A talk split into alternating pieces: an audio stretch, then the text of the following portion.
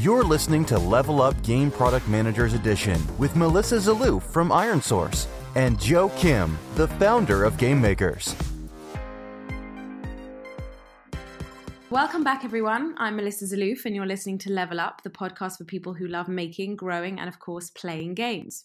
This week's episode is the sixth installment in our new mini series focused on game product management, and we're going to be talking about data infrastructure and analysis for free to play games. As per usual on this mini series, we're joined by my wonderful co host for the Level Up GPM edition, Joe Kim, who's the founder of the GameMakers blog and YouTube channel, and also by Victor Wang, Senior Product Manager, and Andrew Wag, Manager of Data Analysis, both from NBC Universal Games. That's a mouthful. Uh, hi, everyone, and thanks for being on the show. Hey, Melissa. So maybe we could just get started by well, first of all, great to talk to you guys again. It's been a little while since we were working together back at NBC Universal, and really glad you could join us. But for those in the audience who aren't familiar with you both, could we start by really quickly having you guys talk about your backgrounds and the kinds of games you have worked on in the past? Yeah, yeah. My my name is Andrew Wog, and I've been doing uh, analytics for almost ten years in various capacities, and working on games for a little while. That's kind of been all over the place, mostly casual and mid-core puzzle games. Um, and basically, a lot of what I do is work on um, setting up the tracking in games, um, helping people get operational data independence, answers to the questions they need, and also um, doing big analyses to support our product teams and help people make better decisions. Yeah. And um, hey, everyone, my name is Victor Wang. I've been working as a PM in the gaming industry for the past three years now. Um, started off my career in gaming at a publisher called Scopely, uh, working as a PM on their Yahtzee with Buddies franchise. Uh, and really, my focus there was to find opportunities where we could drive growth for the game through live operations. And in many cases, this included in game event planning, personalized in game experiences, segmentation to drive targeted offers, and really influencing the roadmap from the player insights we were able to gather from running daily events. Uh, it was a really great introduction into gaming and, and really what it means to be a PM on a successful live title. Um, fast forward uh, a year and a half, I decided to join NBC Universal to help build a new games publishing team uh, as our first product hire and got the chance to work on a number of different games. Uh, most notably, worked on Jurassic World Alive, which is a geolocation style game, uh, right when I joined uh, saw some pretty good success there, and more recently uh, transitioned onto two other games in development. Great, awesome. Well, thank you both. Um, let's dive in. I thought we could start um, first by talking about dashboards and KPIs. So, at most companies, there are generally sort of standard and custom metrics being tracked across different games. Can you talk about the sort of um, key considerations that go into coming up with those standard metrics, and what, in your experience, are some of the um, specific ones that are commonly tracked at different across different gaming companies? Yeah, totally. So, you know, before we rattle off a list of KPIs that you should be tracking, I think it's really important to understand two things. Uh, one, the overall purpose tracking KPIs serve, uh, and two, the goals and motivations of the different stakeholders on your games team. Um, but overall, you know, KPIs are super important to understand uh, uh, about, you know, the three different things about your game, right? Um, retention, engagement, and monetization which is basically the lifeblood of any game. Uh, depending on the style of game, the types of KPIs you look at can vary quite a lot. Um, for instance, if you're a company that is focused on hyper casual like Voodoo, uh, the types of KPIs you would look at could vary a lot compared to a company like Playrix, which focuses on match three style games. Uh, but I think, in my view, the most essential set of KPIs uh, serve the purpose of understanding business performance for the game. Uh, and this is usually of most interest to executive level management ultimately, these are KPIs that help game teams understand the relationship between LTV, uh, which is lifetime value, and cost per install. Uh, and this is extremely important to understand uh, as early as possible to know that you have an ROI positive game. Um, so when you break those two things down, uh, you can get, you know, under LTV, you, you can figure out what your retention curve looks like.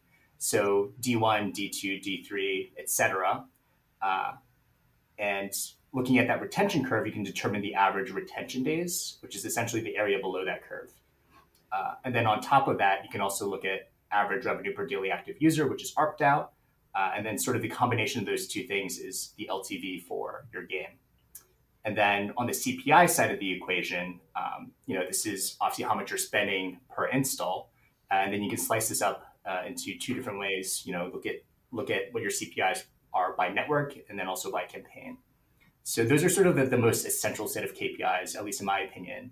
Um, the next set, set of KPIs uh, goes a level deeper in unpacking LTV, and it's something that product teams are interested in knowing uh, in order to monitor and optimize their games, right?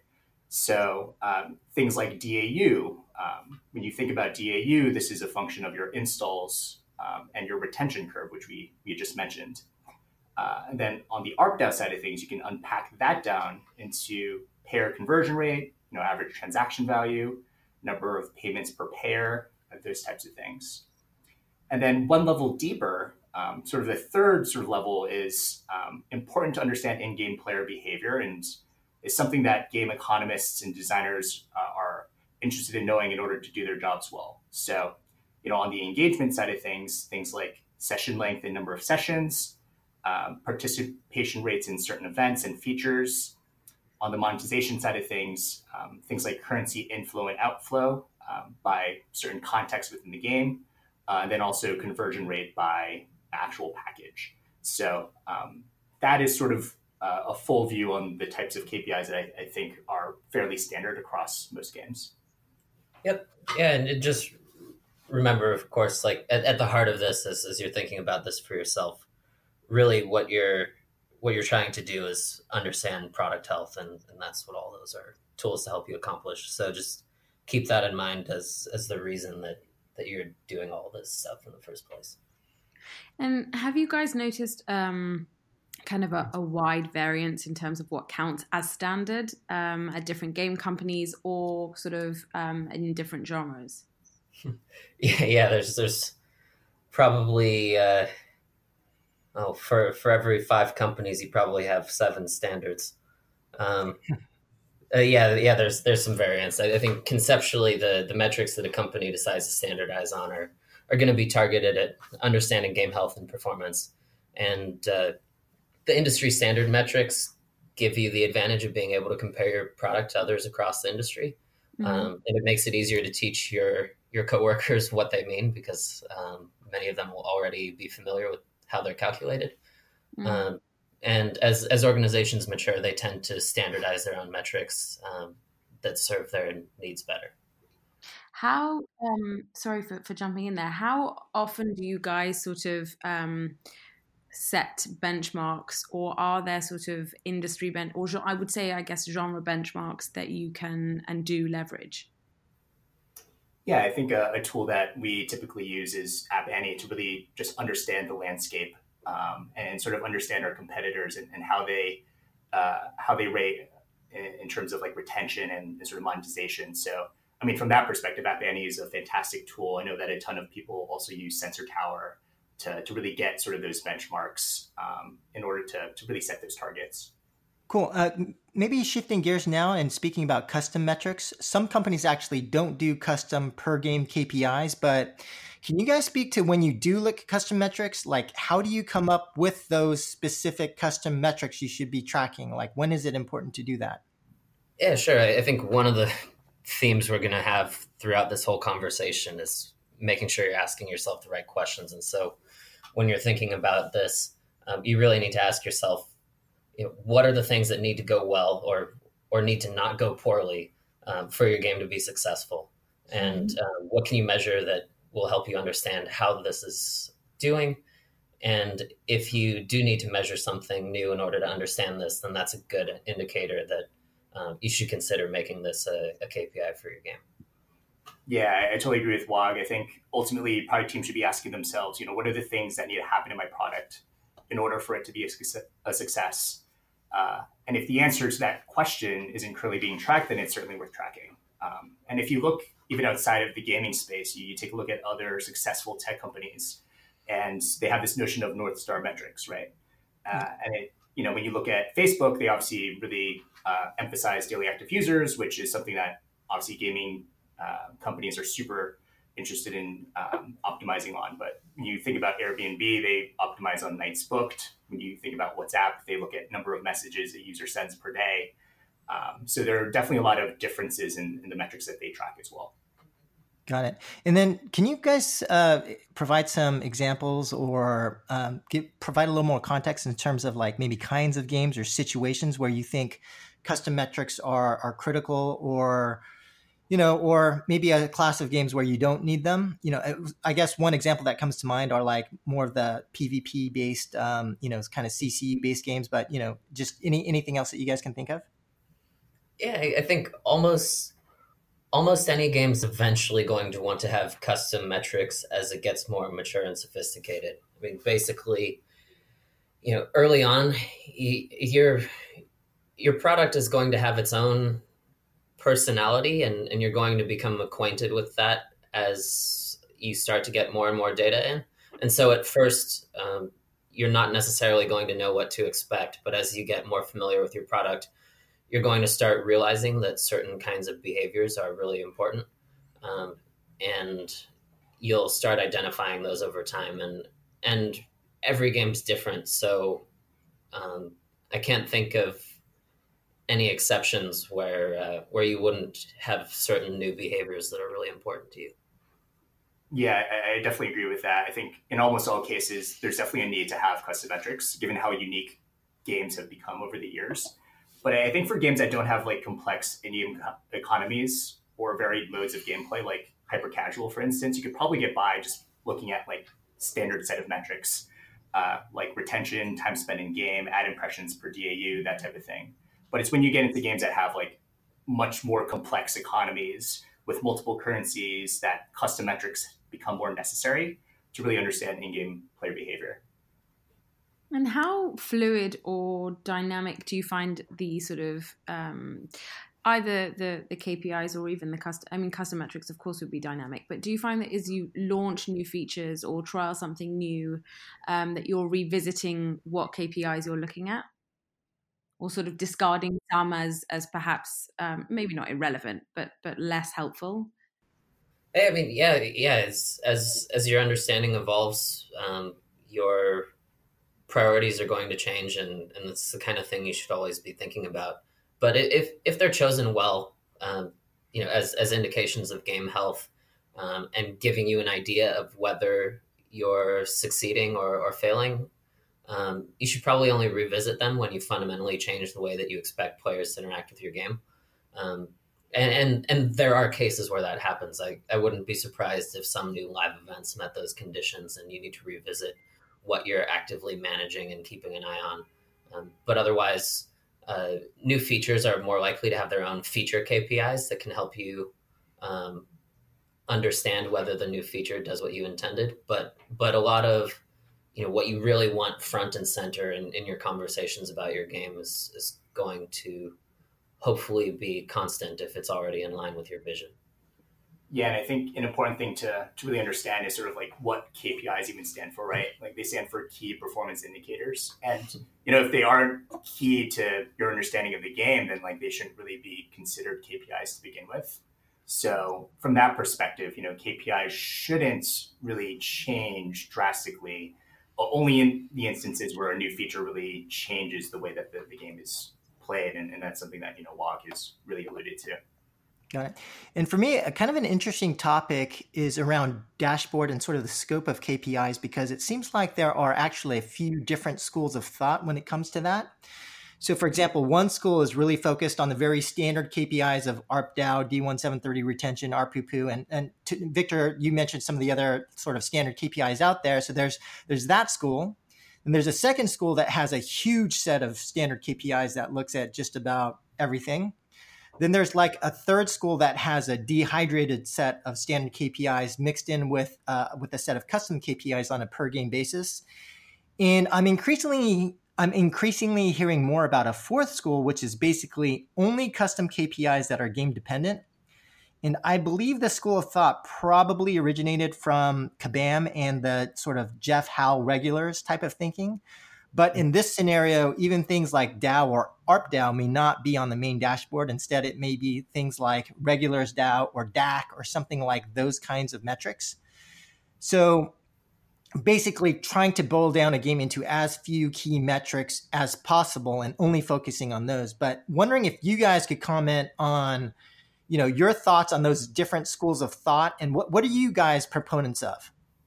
Yeah yeah i mean it's it's worth pointing out that all of these schools hopefully work really well for the people who are are using them. And, and this is one of those it depends kind of answers. And and what i'd recommend really does depend on your organization's maturity um, and you know some of these questions you have to ask yourself as you're setting this up and game KPIs are, are meant to help you understand whether your game is doing well. And if you're a mature organization or working on a mature game, you can you can actually look at custom metrics in a vacuum and answer that question. But if you're just starting out, then leaning on these game agnostic, standardized metrics will let you compare your new game to either your most successful title or using industry research, comparing it to other games that are out there. And that's a huge help as you're getting your footing. Um, and and f- it's also worth mentioning, you know, for the huge set of standard KPIs, um, it's a small distinction, but I, I'm I'm in favor of having a lot of different metrics on hand, but not necessarily in favor of classifying those as um, KPIs and, and treating them like that. It's it's kind of a semantic thing, but putting too many metrics front and center can make it harder to build strong data habits with your team and, and distract from some of the things that are really crucial. Um, so I, I, just want everyone to bear in mind while we're talking about this that game KPIs are a diagnostic, sure, but they're also a jumping off point. And uh, if a metric doesn't truly make or break your game, um, you shouldn't be shy about putting it somewhere where where people can look at it situationally. Yeah, the only thing I'd add to that is it obviously depends on sort of your um, your organization's sort of maturity in the space, but then also in my opinion it depends on like where you are in product lifecycle of your game. So i think you know the first school of thought which is the very standard set of kpis um, i think it's a great approach for a game that's like in soft launch in understanding whether your product has market viability um, since those are metrics that are commonly used to determine product health across uh, the industry but sort of on the other hand you know on the other end of the spectrum which is sort of the regular school of thought uh, I think it's it's a great approach if you have a mature product and that you found that it's got product market fit and and that you have the data to support that those particular metrics are what you need to properly drive growth for your game. Mm-hmm. Now, let's say you're um, in a scenario where this is probably not unfamiliar to you. Um, you're the PM and you see you're seeing a metric which is lower than a target or a benchmark or, or on its way to dropping. Um, what do you sort of normally do. Can you walk us through kind of a, a typical scenario like that? Yeah, totally. Um, you know, it, as being a PM, it's a situation that we're unfortunately all super familiar with. but you know, before jumping the gun and assuming that there is an issue, I think it's super important to you know first verify that the data can be trusted. I think all too often game teams uh, assume that the data can be trusted, and they go down this rabbit hole of investigating the issue only to figure out that there was a data fidelity issue. So I think just at the very start of it, um, it's super important to verify that there indeed is an issue by verifying the data. But you know, once the data has been verified, uh, you know, this is where root cause analysis can come into play uh, in order to really diagnose what the issue is. Um, so, you know, let's say um, you see a drop in revenue, right? And again, this is something that PMs are super familiar with. Uh, you know, the goal here is to reduce revenue uh, down into its core components and see how those core components contribute to that drop. So, you know, when you unpack revenue, you can reduce that metric down uh, into DAU and ARPDAU, right? But, um, you know, there's ways to reduce those metrics down even further. Um, so let's say in this hypothetical situation, we see that ARPDAU is really where you're seeing majority of that decrease. So from there, you can really reduce that metric down into its key components, uh, and you can reduce that down into payer conversion rate and average revenue per paying user RPPU. Um, and you know, let's say you see the majority of that decrease is in RPPU. Uh, you can reduce that further down into payments per payer and average transaction size. Uh, and, and, really, the whole idea here is to just reduce these metrics down into something that's a bit more actionable.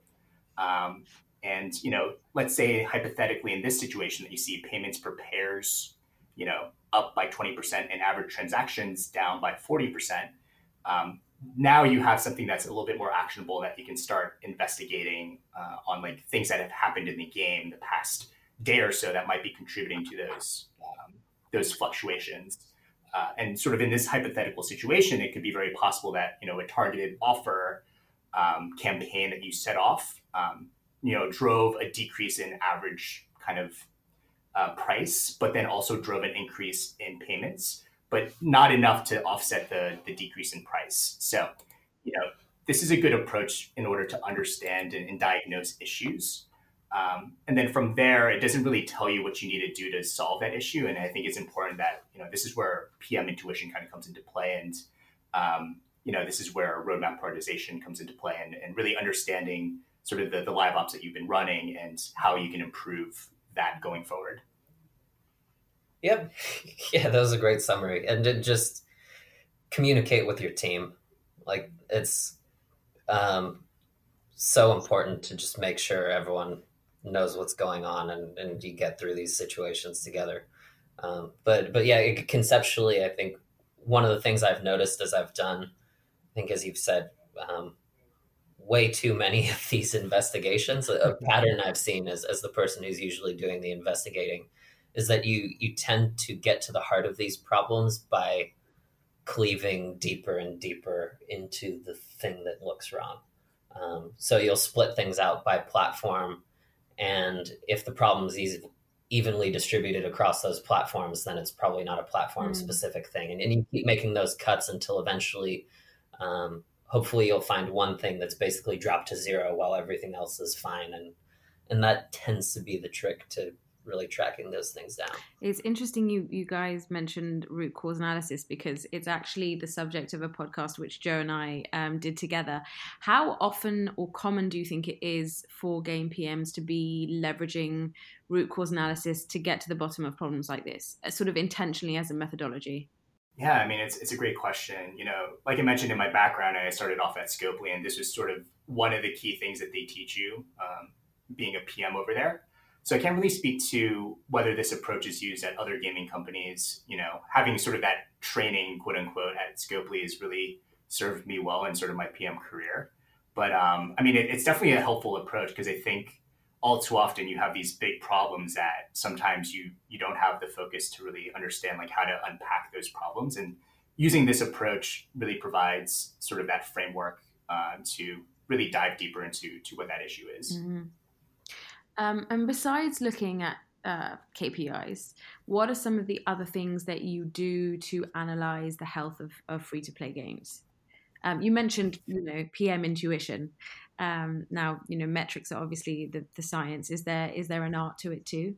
Yeah, yeah. Well, and, and there's, um, you know, I think with a lot of these investigations, you are actually um, there's quite a bit of intuition in terms of where you look and how you interpret things and, and the more context you have and understanding you have for how the game works the the better you're going to fare um, that's that's another part of why it's important to communicate is is you have all these people who can help you understand this um, in, in addition to just avoiding you know causing a panic or having separate investigations and so it's it's important to mention that while while we're focused a lot on game analytics specifically today and, and how you can use your game's data to understand what's going on, there's actually a whole bunch of other people um, who come from different disciplines with different pieces of the puddle, puzzle that can be tremendously helpful.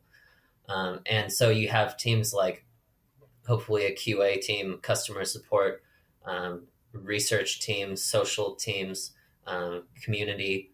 And all these people have insight into what's going on in the game and effective organizations are going to find a way to really give them a voice. And i, I remember um, at one company i worked at really having a strong customer support team that had found ways to be involved in product and in production discussions and you know we, we couldn't always find time to prioritize um, their requests just like with anything else but um, it was really important for those teams to have a voice so that we could make informed decisions about what was going on. Yeah, I, totally agree with that. I think, you know, at Scopely and at NBC Universal, whenever we have sort of these weekly retrospects to understand how the product's doing, we're obviously looking at all the game KPIs we had mentioned, but, you know, things like ASO, like understanding App Store optimization and the, the KPIs associated with that. So things like, you know, App Store rating, you know the actual ASO funnel, so click through to install conversion, super important to have a, a view of. Um, you know, CS, you know, as Wagus mentioned, something super important to track. Um, you know, how quickly you're getting back to to to, to complaints or, or users uh, when they submit a CS complaint. Um, things like you know, on the QA side of things, things like crash rate, number of bugs. These are all super important uh, pieces of the puzzle that you know game in-game analytics aren't going to really help uh, solve for you, and that you know it's important to have a, a full view of those things. Great. So, final question on analysis for me is how much do you guys actually consider cost, or how much should PMs consider cost when thinking about KPIs tracked? I mean, it's certainly really convenient for a PM to have every bit of data available, but then do you consider cost or have some type of events budget or cap like a, you know, um, X events per DAU or something like that to make sure analytic costs don't get out of hand? And I mean, to some degree, this depends on the telemetry solution you have and the cost model of that solution. But if you guys could speak more generally about that. Yeah, I think this is a really great question and, and something that I've had to consider more and more um, at my job in recent years. I think this is highly dependent on your company's data strategy and tech stack. Um, I think ultimately, you know, as PMs, especially if you have P&L ownership, cost is always something that you have to consider, even though it might not actually fall under your P&L. But you know, being people that think about benefits and costs, you can't help but think about sort of that uh, as it relates to data.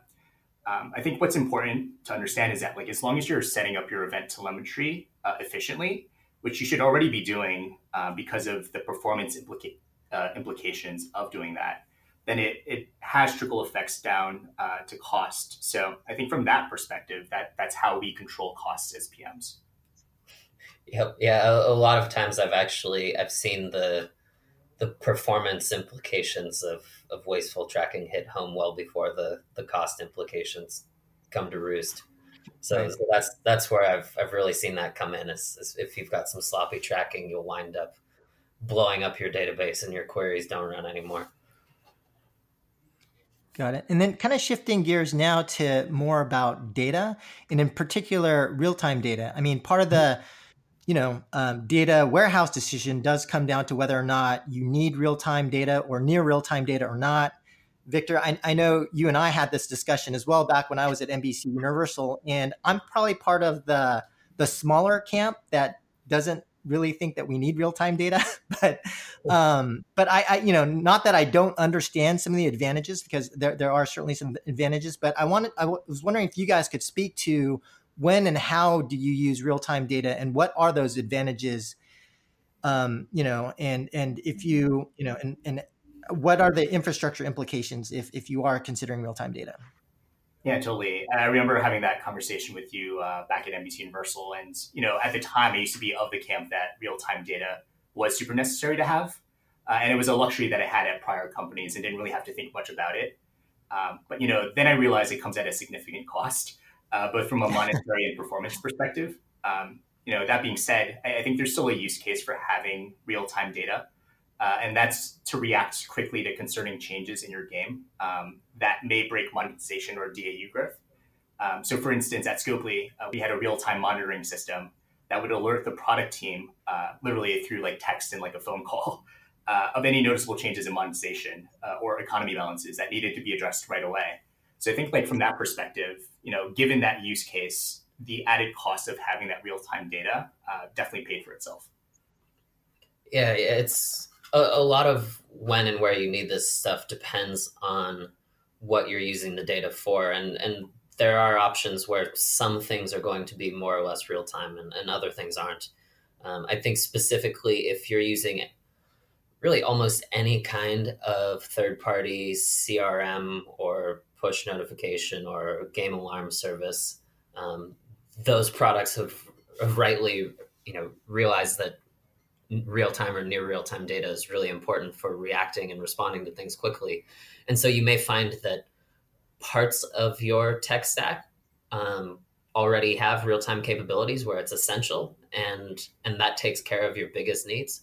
Um, but otherwise, you know how how necessary it is depends on the maturity and needs of your organization. And I, I think part of the reason we're talking about this is we've seen a trend towards data being more and more real time. Um, and also, a lot of the technology that's out there um, is now built with that in mind, where processing scales up much more easily. Things can happen more quickly. In general, data streaming is becoming more mainstream. Um, and so, since it is getting easier and I think potentially more and more expected, it is still a good idea to be open to the possibility and leave the door open for that in the future. Got it. And um, now let's move on to talking about data infrastructure. Uh, what kind of components do you look for um, in infrastructure? What are the make, major capabilities you need to have in order to support all of these sort of KPIs, metrics, real time or not, that we've been talking about?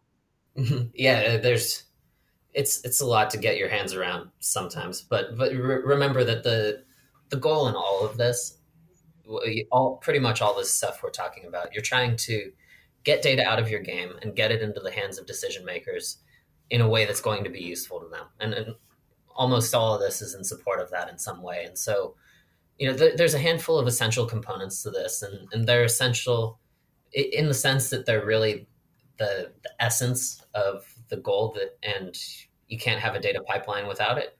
Um, basically, you need to record the things that happen in your game. Uh, you need to discard anything that's invalid uh, you need to aggregate all of your valid data in a way that's going to be meaningful to a person. And then you need to um, actually put the data somewhere where it can be viewed by the people that need it. And so, what this means is that you'll need a data pipeline that has components for filtering, processing, and storing data, as well as a reporting or visualization mechanism of some kind. And so, um, those are the major elements. And, and one other thing I want to mention, just to keep an eye out for, um, is how you're setting up alarms and monitoring. Uh, things things go wrong all the time, and, and having an automated eye on your data at all times can be one of the fastest ways to catch serious problems and, and bring them to your attention. Yeah, the only thing I'd add to that, and, and perhaps I'm saying this from like a selfish perspective, being a PM, mm-hmm. but something that I always look for is uh, a system that allows PMs to be self-service uh, as much as humanly possible. I think you know, when it comes to you know getting data into the hands of decision makers, there's obviously uh, um, depending on how you're set up, there could be this process that doesn't allow PMs to be uh, as quick as uh, they can be. So, uh, from a PM perspective, I'm always looking for ways to get my hands on data quicker. Yes, so so often as as an analyst, I I find that there's a very large need for data and and I'm in the way of a lot of that and, and, a big part of my job is getting out of the way in as many of these cases as possible and identifying the the spots where people don't have independence yet and helping give them the tools to um, do all of these things on um, their own. Just a, a quick Go ahead. side note. Um, how often are there mobile app solutions for um, kind of accessing the data reporting and vis- visualization components. Um, I think sort of on the one hand, we everyone knows that we're now sort of it's. I mean, it's a cliche to say we're living in an on-the-go world, and you need to know everything all the time, and you don't stop working just because you stepped away from your desk, and certainly your game doesn't stop, kind of. Um, being played just because you're not by your by your computer um, and yet i think a lot of the times people are accessing critical kind of uh, data or information from kind of a browser um, in their phones. Um, do you sort of find um, is is a, is mobile access important to you, and is it is it available? Yeah, so from my experience at Scopely, we did have the luxury of being able to access all the important dashboards for our games through our phones, and I think this uh, becomes increasingly important, especially when you have a live game that runs 10 live events every single day that you need to sort of keep track of. Um, it really allows you as a, as a PM team to be um, to really track how things are going throughout the day without being in front of your computer. So I think like from that perspective, uh, it's super important to have that capability, especially for a live game and when things are like um, when a lot of things are happening within your game on a given day. Got it. What, what about safeguards, guys? What, what kinds of safeguards should you establish when publishing data to just ensure that you will have high quality and valid data? You know, um, speaking to the data integrity and fidelity issue, um, generally speaking, you know, how does your data need to be transformed so that it, it is relatively safe? That's Wow, that's yeah, like that's a whole other podcast. I, I, think, but really, if if there's one thing that you need to figure out, um, you know, when you're doing all this stuff, that's it. Because when when your data comes through improperly, um, you can't build work on top of it, and it takes a lot of time to clean it up by hand, and it'll just bring your work to a standstill. And I've, I've seen teams totally get bogged down. Um, in just cleaning up the messes that, that come from this. Um, and and there, to give you the high level of it, there there are a few hugely impactful things that you can do um, to improve data quality, and then that you know if you're listening to this, you can consider for yourself and think about how how you're doing in these areas. Um, I think one thing it's less common than I would have guessed is um, if you can get your QA team involved in analytics QA to the greatest extent you can, that's really helpful um, so that you can have as many eyes on the data as possible. Um, you know, we, we have lots of people looking at the player facing part of the game, but the, the analytics side is also um, just as easy to break. And if it's, if you're the only person looking at it, you're going to have a lot more mistakes get through. Um, so you can write test cases and, and, give the QA team guidance on what areas to focus on with each update. Um, you can also make sure that the expected tracking for your game has been formally defined down to the data type. Um, and uh, that'll you know make sure that your the rest of your pipeline is prepared for um, for all that um, and that the things that, you have coming through are as you expect um, and and you don't have all these calculation errors further down. Um, so you know, as as for how it needs to be transformed, um, key calculations that you'll need to to do over and over again can be handled in the data pipeline to ensure that they're handled reliably over time, um, rather than you know done in individual queries where people can do things differently. And as your team grows, automating these important data processing steps ensures that everyone will get the same answer to any given question instead of calculating it their own way. Um, and and this this table aggregation, if it's done well, is also going to have the extra benefit of reducing processing costs and simplifying maintenance and troubleshooting and improving the performance of all your reports and dashboards that are downstream of it.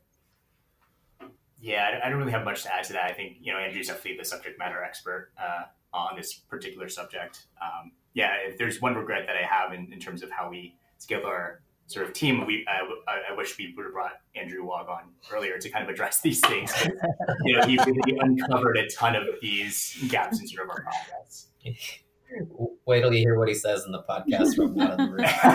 um, and and how you how do you guys design for sort of um, for obviously from a from a data infrastructure perspective for multiple titles and for um, additional scale, um, you know, massive hopefully massive user growth.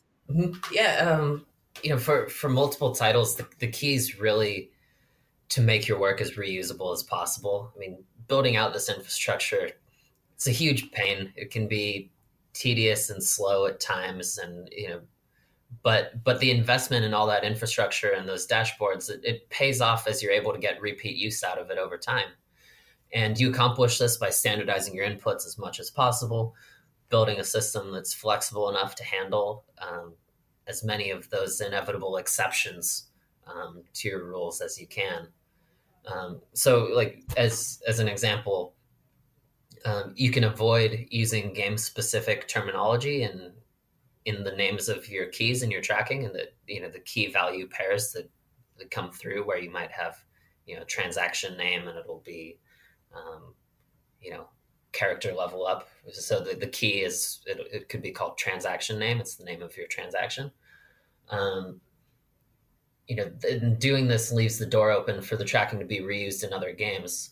Um, you just need to make sure that the spirit of the tracking is is the same across titles, and that you'd use it the same way in analysis. So, uh, for instance, um, you could have a a key in your tracking that's called combos created, and for a puzzle game, you could use that to count the number of power gems that you create on the gem board. And in a fighting game, you could use it to count the number of actual combo moves that are, are used in either case. Um, and and this this tracking can be used as an indicator of player skill at, at, the core game. And it'll make it easier to roll your work from one game into the next, um, even if they're fairly different titles. Um, your your dashboards and and your data pipeline will already be pulling a lot of that information through, and and you know maybe maybe a third game doesn't need to use combos created at all because it's not relevant, and, and that's totally fine too. Um, but the point is, you're you're leaving the door open for as much of this hard work to get used over and over again because a lot of this investment really doesn't pay off overnight. You're you're sinking all this time and energy into a system that's going to pay off in the long run and and not require you to do a whole bunch of maintenance. Yeah, I think the key thing to stress here is having some a system that's flexible, right? Um, so you're not duplicating efforts across multiple games. Uh, that's something that we had seen with some of our titles here. Uh, you know, being a PM on a subset of the games that we were publishing, you know, we, we did have a bit of a short-sighted view in terms of how we should be setting up our data infrastructure uh, to to really meet the needs of those games individually, rather than thinking about the, the grand scheme of things. Got it. And so, at a high level, we've talked about both analysis and data infrastructure. And I was wondering if you guys could talk about kind of common mistakes or problems that people in our audience should watch out for, uh, starting maybe with the first topic uh, around analysis. Yeah, I think the most common mistake uh, in analysis that I've seen sort of in the industry uh, is around priorities, right? And this is a word that's used a lot, uh, you know, in, in sort of PM speak but I think like more specifically, you know, prioritizing the wrong type of analyses given the current state of the product. And ultimately, there are a ton of great questions to be asking about uh, our games. And the stark reality is that many game teams are resource constrained. Uh, surprise, surprise. Uh, so we have to be very methodical about the types of questions we want to prioritize in answering. And I think a good rule of thumb in determining uh, analytics priorities is to think about the important decisions you'll need to make as a games team uh, in the near future and the key data points you'll need in order to make the most sound decision. Uh, I, I, found that this rule of thumb ensures that you're focusing on the right things and that you're getting rid of any future bottlenecks in your development slash live ops process before they even happen. Yep, yeah, that's yeah, that's that's totally it. And I mean, if if you're used to working on a product, um, one way to think about it is that you basically your investigations need to have the same type of discipline that you've been applying to your product roadmap. Um, you need to be really um, diligent about prioritizing your time properly for, for as much as some of the questions you get on any given day are going to be fascinating. Um, and, and for people who are involved in game analytics, it's, it's worth pointing out that it, when this is going well and when you're really good at this um, and properly anticipating the questions that your team's going to have, this is where you actually get to have a lot of influence as an analyst because you're and and build a platform um, for your team and really have a voice and come into your own because you essentially get the privilege of framing and kicking off a lot of these conversations if, if you're the first one to the discussion um, you can really set the table and help make sure that your decision makers are going to have a productive time um, and are considering a lot of the right information. And it's really rewarding when it's going well. Got it. Okay. And now, how about common mistakes with, with respect to data infrastructure? Um, I, I think if there's a theme, there's there's really one major category of mistakes that comes in a few flavors, and it pretty much eclipses all the other mistakes, uh, and that's not spending enough time thinking about data infrastructure early on. Um, you know, it, or it, data basically it, it, tends to be an afterthought in the production process, and and this tends to lead to unforced errors that require massive cleanup efforts and take time away from analysis. And a, a lot of this can be improved by thinking about when you bring analysts into the game, how you're going to involve them, and what your expectations for them are. Uh, and, and so real world examples of this include um, shoot I'm I'm an expert in mistakes. Um, I have a lot of experience with it. Uh, you you can, I mean, leave analytics out of the design documentation process. Um, add tracking to your game um, immediately before or even in the release candidate build of the game without time for proper QA. Um, you can build dashboards without regard for the ongoing maintenance costs and find yourself in dashboard maintenance purgatory. um, design the pipeline without fully working through the way it's going to scale. Um, but and that's that's a long list of random stuff. But if you get to the heart of what each of those mistakes are, it's that um, you had other urgent things going on, and you rushed a big decision. And like like I said, these things pay off over time. It, it turns out your mistakes pay off over mm-hmm. time too, um, and you wind up paying this debt off um, forever until you set aside time to fix it, and it's, it can just be a big mess that distracts you from again the most important thing in this whole conversation, which is using data to help people make better decisions. Yeah, I think the, the only thing I, I like to stress from that is getting data analytics more involved in sort of like the entire development process, like from pre-production to production to you know in all of those phases. I think something um, that is often um, kind of not thought about initially is that you know when you're developing features, you really have to think about the types of like even starting with event telemetry, like what are the things you want to track when you're introducing this new feature into the game, right? So getting sort of the perspective of a, an analytics person involved in that process is is hugely helpful. Right, and maybe one mistake I could bring up with you, Andrew, is, is sort of the big one you fixed when when we were working together. Mm-hmm. So to your to your point about the general principle in terms of you know the common problem with data teams is just to get stuff done very quickly, not think about long term viability. So sometimes a data team may just throw data into a JSON blob or whatever and figure out how to parse that data out for visualization later. So that causes all sorts of problems because everything isn't put into very fixed and you know, and specific data structures that are extracted cleanly in a uniform way. So I don't know. I call it an events and property spec. Andrew, I know you had another name for it, um, but you, you know what I mean, right? So can you talk about this issue and why it's so important? Yeah, you, you even got the name right. Yeah, we've, we've called it the event spec, and I've seen that okay. terminology used fairly broadly. Um, but the basically the the data from your game it undergoes a really long journey before it finally lands in a dashboard or report. And and to get it to the finish line, you're basically building a giant Rube Goldberg machine to get it there. And if a single step fails, the whole process is in jeopardy. Um, and so data predictability is a key element of making this data journey a success. And if your data pipeline doesn't know what to expect, you can try to fight that with a flexible pipeline, but you're ultimately going to be in for a long and thankless maintenance struggle. Um, so, to achieve this predictability, um, one of the things you can do with your team is to create a specification for the data that's going to be sent from the game. Um, basically, define what your tracking is going to look like, and you know this this works in the same way that a car factory might have a spec. It's the same term. Um, there's certain tolerances that your product has to have in order to be allowed out of the facility and onto store shelves. Um, so, having these definitions established gives your developers specific guidance on how to instrument the game, lets your QA team determine whether tracking is working as expected. So, it makes all of this testable in a pass fail sense of the word. Um, and it keeps wild data from contaminating your pipeline where you might have a extra zeros get added to something and ruin all of your dashboards or or you might send a string where there's supposed to be a number and, and a job in your pipeline is going to fail.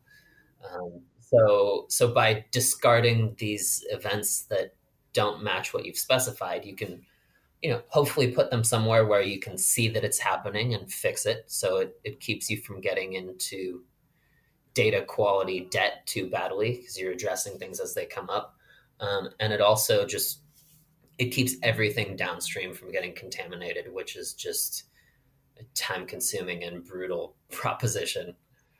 Um, okay, as um, the last question, because because we we do have to wrap up. Um, let's do a, a hypothetical. If you could, uh, each of you, do it all over again, um, and we we have talked about mistakes. Um, what approach would you go with from both a dashboards, uh, KPI perspective, and from a data infrastructure tech tech stack perspective? Yeah, I think we we definitely talked a lot about some of the mistakes uh, that are common in the industry and, and some mistakes that we've made uh, over here as well, sort of in our careers. But I think like overall, if I could do it all over again, uh, I would definitely have brought Andrew Wog onto our team earlier, something I mentioned before. But uh, you know, since he's come on the team, he's definitely uncovered a ton of gaps in our data process. But I mean, speaking from a dashboard's perspective, uh, we were definitely super ambitious with the standard set of KPIs um, that we defined across our whole portfolio. And I think, given sort of our resourcing at the time, um, you know, it was definitely a lot to undertake um, just at the start. So I think um, if I could do it o- over again, I would have just focused on the core set of KPIs that uh, we deemed as um, you know important. So like things like retention, like the, the most basic set of KPIs you can think of, to really just um, build better data habits, put more focus on the things that matter, especially given where we were in our kind of publishing portfolio. Uh, that would be sort of the, the number one thing from uh, from my perspective. And then obviously on, uh, from a data infrastructure standpoint, uh, bring on Andrew Wog earlier so he can help fix mm-hmm. those things would have been what I what I would have done. I, I hope it's not too obvious that I'm paying Victor to say nice things about me. um, no, I, I, think for for as much as you know, a, a lot of this has been. Yes, we've talked about best practices. We've also focused a lot on the big scary problems to avoid. It's it's worth mentioning that for for all we've really emphasized a lot of the complaints. So overall, I'm pretty happy with how things have have gone on the data side um, for where we are as an organization. But um, there's still plenty to to redo. Um, I, I, think our our dashboards and KPIs were more or less appropriate for the maturity of our organization, even if some of the dashboards came in a bit late and and uh, we could have done a better job educating the team and driving strong data habits. Um, we still had a large set of standard dashboards available alongside the first production build of each game, which is a good milestone to keep in mind if you're thinking about this. Um, and we also built out um, our custom reporting prior to global global launch, which is you know it's it's really important to have everything you need ready for day one. Um, and we were raising the bar every time we launched a new game there, which is what you want to see.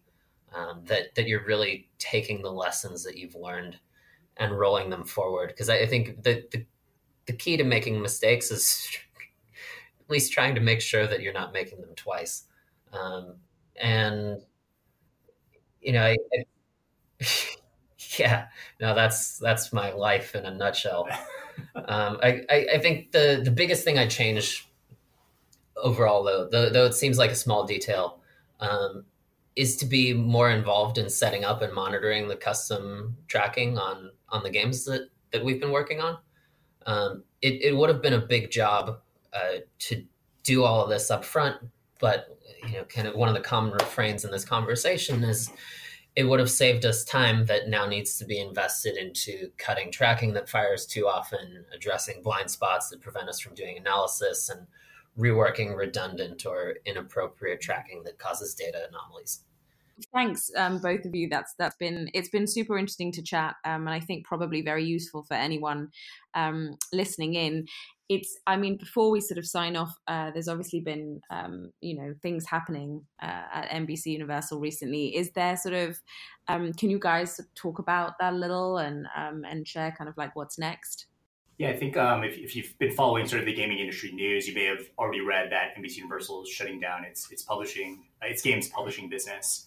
Um, you know, Andrew and I are, are lucky to be on for the next several months, but there's uh, 50 some odd people that are, are currently looking for new work. You know, I mean, ultimately, like this this topic, it's worth considering as its own um, podcast series. I mean, it's yeah. it's the, the gaming industry is fundamentally project based and that means that you have studios and publishers going under all the time as situations changing and that results in these same studios and publishers being reforged anew.